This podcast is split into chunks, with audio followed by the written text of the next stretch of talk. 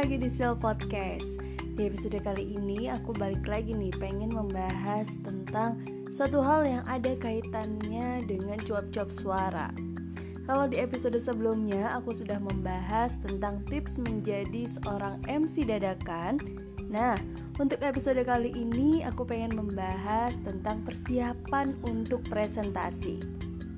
Pasti kalian udah gak asing banget dong mulai dari zaman kita sekolah, kemudian zaman kita kuliah, bahkan sampai kita kerja pun ada yang namanya presentasi. Yang pasti, ketika kita mempresentasikan suatu hal, ada sesuatu yang ingin kita sampaikan kepada pendengar kita. Ada tujuannya, ada maksudnya. Jadi, tidak sembarang kita mempresentasikan satu hal gitu ya. Dan Biasanya nih ya, ketika kita ingin presentasi, nggak semuanya luwes, nggak semuanya santai ketika mempersiapkan presentasi. Karena presentasi sesimpel apa pun atau sesederhana apa pun, pasti ada aja yang grogi, ada yang gugup, ada yang sampai keringat basah ya, ada juga yang mungkin sampai perutnya sakit dan pengen bolak-balik ke kamar mandi. Itu wajar sih, apalagi buat kita yang mungkin jarang berbicara di depan umum. Nah, makanya untuk di episode kali ini aku pengen berbagi tips juga nih buat teman-teman yang kiranya bisa sedikit membantu lah kalau ingin mempersiapkan presentasi. Kira-kira apa aja sih yang harus dipersiapkan? Langsung saja di segmen kedua.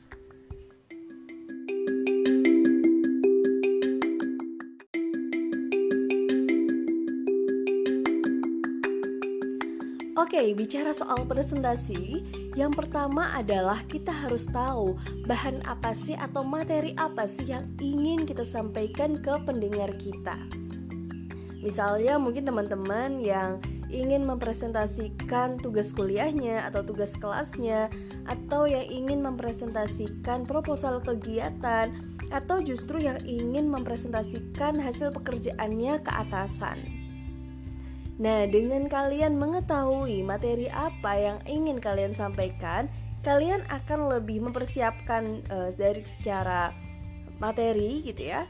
Kalian akan lebih bisa mempersiapkan apa yang seharusnya kalian tampilkan dalam presentasi nanti. Nah, terus setelah tadi menguasai atau memahami materi yang ingin disampaikan, yang kedua adalah mengenai tampilan visual. Nah, biasanya kalau masalah presentasi ini erat kaitannya dengan tampilan visual. Untuk beberapa kegiatan memang ada yang meminta untuk mempresentasikan tidak dalam bentuk PowerPoint. Mungkin ada yang dalam bentuk poster gitu ya atau ada bentuk gambar dan lain sebagainya. Tapi memang yang paling banyak adalah ketika orang-orang itu mempresentasikan melalui tampilan visual PowerPoint. Nah, poin pentingnya adalah ketika kalian membuat presentasi menggunakan poster ya, selama tidak ada aturan-aturan yang diberikan, kalian silahkanlah berkreasi dengan apa yang kalian miliki. Buatlah poster itu semenarik mungkin, buatlah hasil um, karya kalian yang benar-benar bisa dipahami oleh semua orang. Tentu saja di sini jangan sampai kalian memindahkan isi buku ke poster yang telah kalian buat. Paham kan maksudku? Jangan sampai kalian itu cuma copy paste doang yang isinya tulisannya itu penuh banget satu kertas, tapi kalian menjelaskannya itu tidak maksimal. Nah, kalau kayak gitu, biasanya orang-orang bakal semakin bosan dan tidak ingin mendengarkan presentasi kalian. Begitupun ketika kalian mempresentasikannya melalui PowerPoint. Kalian bisa menggunakan siasat dengan uh, menggunakan template-template yang menarik, yang tidak terlalu heboh, tapi itu bisa menarik kesan dari pendengar presentasi kalian. Kalau dari aku sendiri sih, kalian bisa menggunakan template yang mungkin tidak terlalu heboh ya, yang warna-warnanya itu elegan, yang tidak terlalu banyak corak-corak kanan kiri atas bawah ya. Tapi balik lagi tergantung dari tema yang ingin kalian sampaikan dalam presentasi itu. Dan kemudian kalian berikanlah kata-kata atau istilah PowerPoint itu dengan kalimat-kalimat yang tidak terlalu banyak. Sama seperti tadi Jangan sampai kalian hanya copy paste dari buku ke PowerPoint. Tapi kalau aku nggak suka dengan template yang beraneka ragam kayak gitu gimana? Aku lebih suka template yang simple dan sederhana ya dari uh, PowerPoint itu sendiri.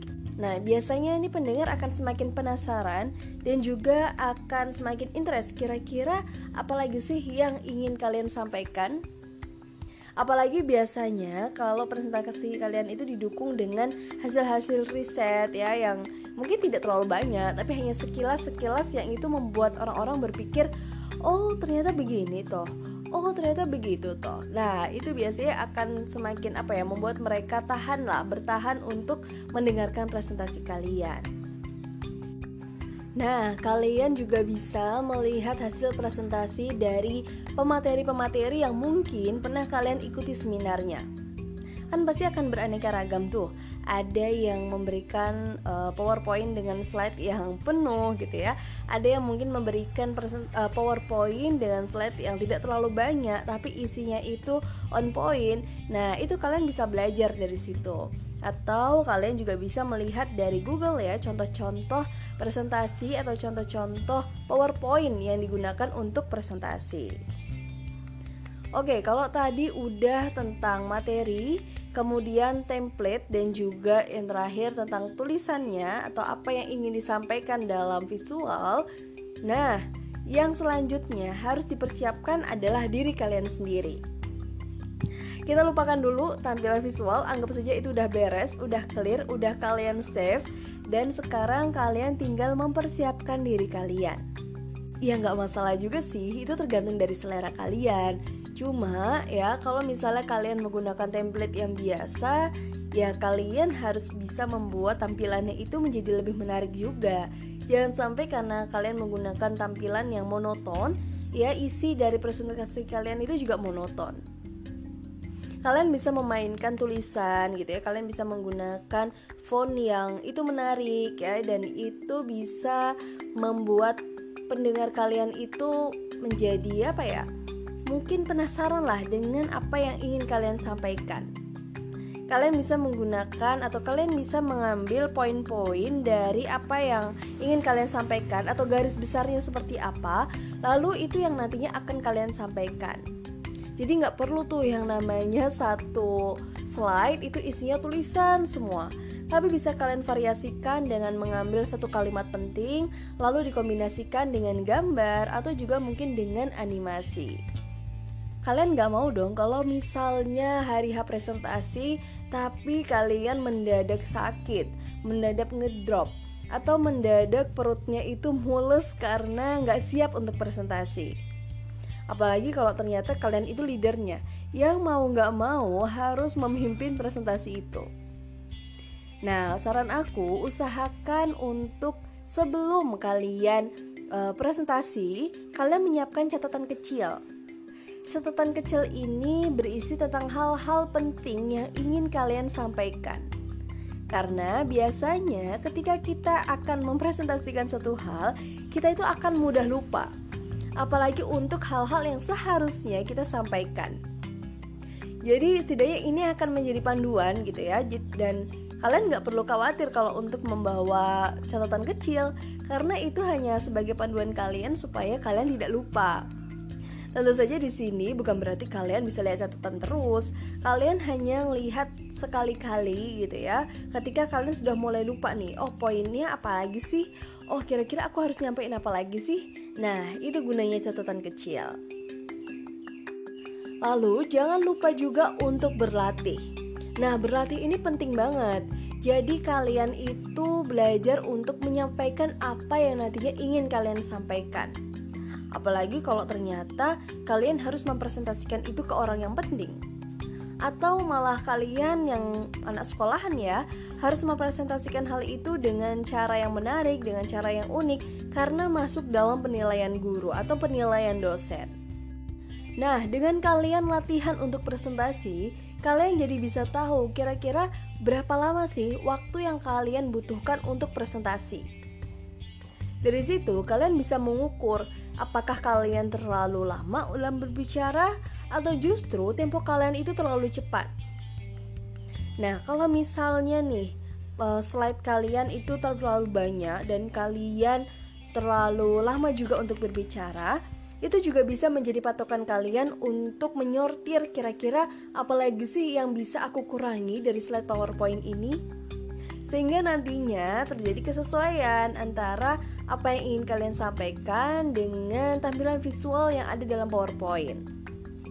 Dengan begitu kalian jadi bisa memperkirakan kira-kira ketika nanti di kelas atau ketika nanti di kantor berapa lama waktu yang aku butuhkan mulai dari persiapan sampai nanti akhirnya kalian selesai untuk menjawab pertanyaan-pertanyaan dari para pendengar. Oke, kalau sudah masuk ke peritilan-peritilannya, sekarang kita masuk tentang penampilan. Nah, penampilan ini penting, apalagi kalau kalian berhadapan dengan orang yang penting juga. Tapi bukan berarti kalian harus pakai jas atau harus menggunakan sepatu pantofel gitu ya. Tergantung dari situasi kalian mempresentasikan hal tersebut. Yang pasti, gunakanlah pakaian yang nyaman untuk kalian. Karena biasanya ketika kita akan presentasi itu kan pasti akan ada rasa gugup, ada rasa cemas, keringat dingin dan lain sebagainya. Kalau misalnya kalian salah kostum ya, dalam artian kalian menggunakan pakaian yang justru akan membuat kalian semakin gerah, nah itu akan menghambat kalian ketika presentasi. Tapi kalau kalian memilih bahan yang nyaman, yang menyerap keringat, dan itu bisa menambah kepercayaan diri kalian, yakin deh, tanpa kalian sadari, kalian bisa mempresentasikan itu dengan lancar. Nah, kalau aku sendiri ya biasanya untuk um, presentasi yang harus aku sampaikan dalam situasi penting gitu ya, entah itu skripsi atau ujian gitu, aku lebih suka menggunakan outfit yang berwarna hitam. Alasannya sih sederhana, karena aku suka warna hitam dan menurutku ketika aku menggunakan warna hitam, kepercayaan diriku tuh 100% meningkat lah, kasarannya seperti itu bisa menutupi rasa gugup, bisa menakuti ketakutanku karena aku menggunakan apa yang aku sukai. Dan biasanya nggak melulu harus jas kayak gitu ya. Kita bisa menggunakan mungkin kemeja ya atau mungkin dress atau mungkin blus yang itu senyamannya kita dan yang pasti menyerap keringat. Beruntung kalah buat kalian yang ketika presentasi itu berada di ruangan AC. Tapi kalau ternyata kalian berada di ruangan yang tanpa AC, yang cuma pakai kipas atau mungkin AC alami, nah itu benar-benar harus kalian perhatikan baik-baik. Terus sama seperti ketika kalian ingin menjadi MC, saran aku selanjutnya adalah minum air putih yang banyak. Jangan sampai tenggorokan kalian kering ya karena kalian uh, sudah saking gugupnya kalian seret dan akhirnya malah sulit untuk berbicara.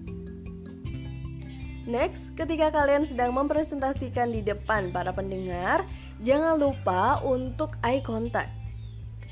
Selain eye contact, jangan lupa juga untuk tersenyum. Jadi smiling voice itu harus diutamakan juga dan uh, jangan terlalu fokus pada PowerPoint. Kalian juga bisa sambil melihat ke teman-teman kalian gitu ya. Atau tadi kalian juga bisa sambil melihat catatan kecil kalian. Jadi ada interaksi satu persatu antara kalian juga teman-teman kalian.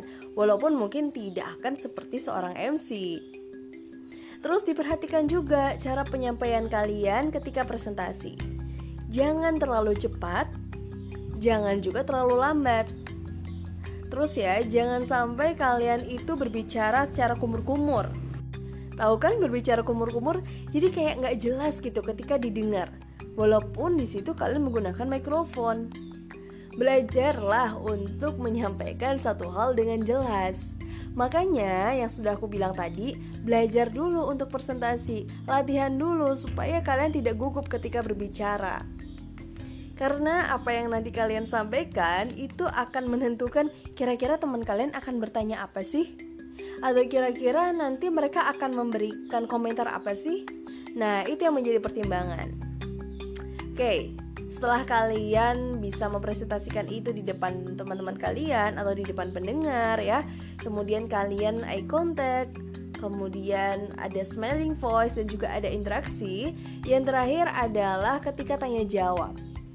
Nah, ketika tanya jawab ya tetap harus memperhatikan etika. Jangan sampai kalian ketika menjawab pertanyaan dari teman-teman kalian seakan-akan ah mereka kan udah tahu, ah paling mereka cuma ngetes aja. Jangan seperti itu. Walaupun mungkin kalian tahu teman kalian seperti itu, tetaplah bersikap profesional. Jawablah sesuai dengan apa yang kalian ketahui dan kalau misalnya kalian tidak tahu jawaban tersebut, sampaikanlah permohonan maaf. Dan mungkin kalian juga bisa mengatakan uh, kalian akan menjawab itu di lain kesempatan. Atau kalian meminta waktu untuk mencari jawaban itu sebelum nanti kalian memberikan jawaban itu ke teman kalian. Nah, itu biasanya bisa terjadi dalam konteks tugas sekolah atau tugas kuliah. Tapi kalau misalnya dalam bentuk proposal kegiatan atau mungkin dalam bentuk pekerjaan, ya mau nggak mau kalian harus bisa menjawab pertanyaan tersebut. Karena itu adalah apa yang kalian buat dan itu adalah hasil kerja kalian. Makanya kadang untuk sebagian orang, kita itu bisa memprediksi kira-kira pertanyaan apa sih yang akan muncul dan bagaimana aku harus menjawabnya. Nah, itu biasanya dilakukan dalam tahap persiapan. Sehingga nantinya ketika apa yang ditanyakan itu sesuai dengan apa yang kita pikirkan, kita bisa menjawab dengan lancar. Oke, kayaknya itu aja deh sedikit tips yang bisa aku berikan buat kalian ketika ingin presentasi. Tentu saja ini berdasarkan pengalamanku pribadi. Jadi kalau misalnya kalian punya tips lain yang lebih bisa dimanfaatkan atau bisa dipraktekkan sama teman-teman, ya boleh aja kalian berbagi ke mereka. So, semoga informasi kali ini bermanfaat dan sampai jumpa di episode selanjutnya.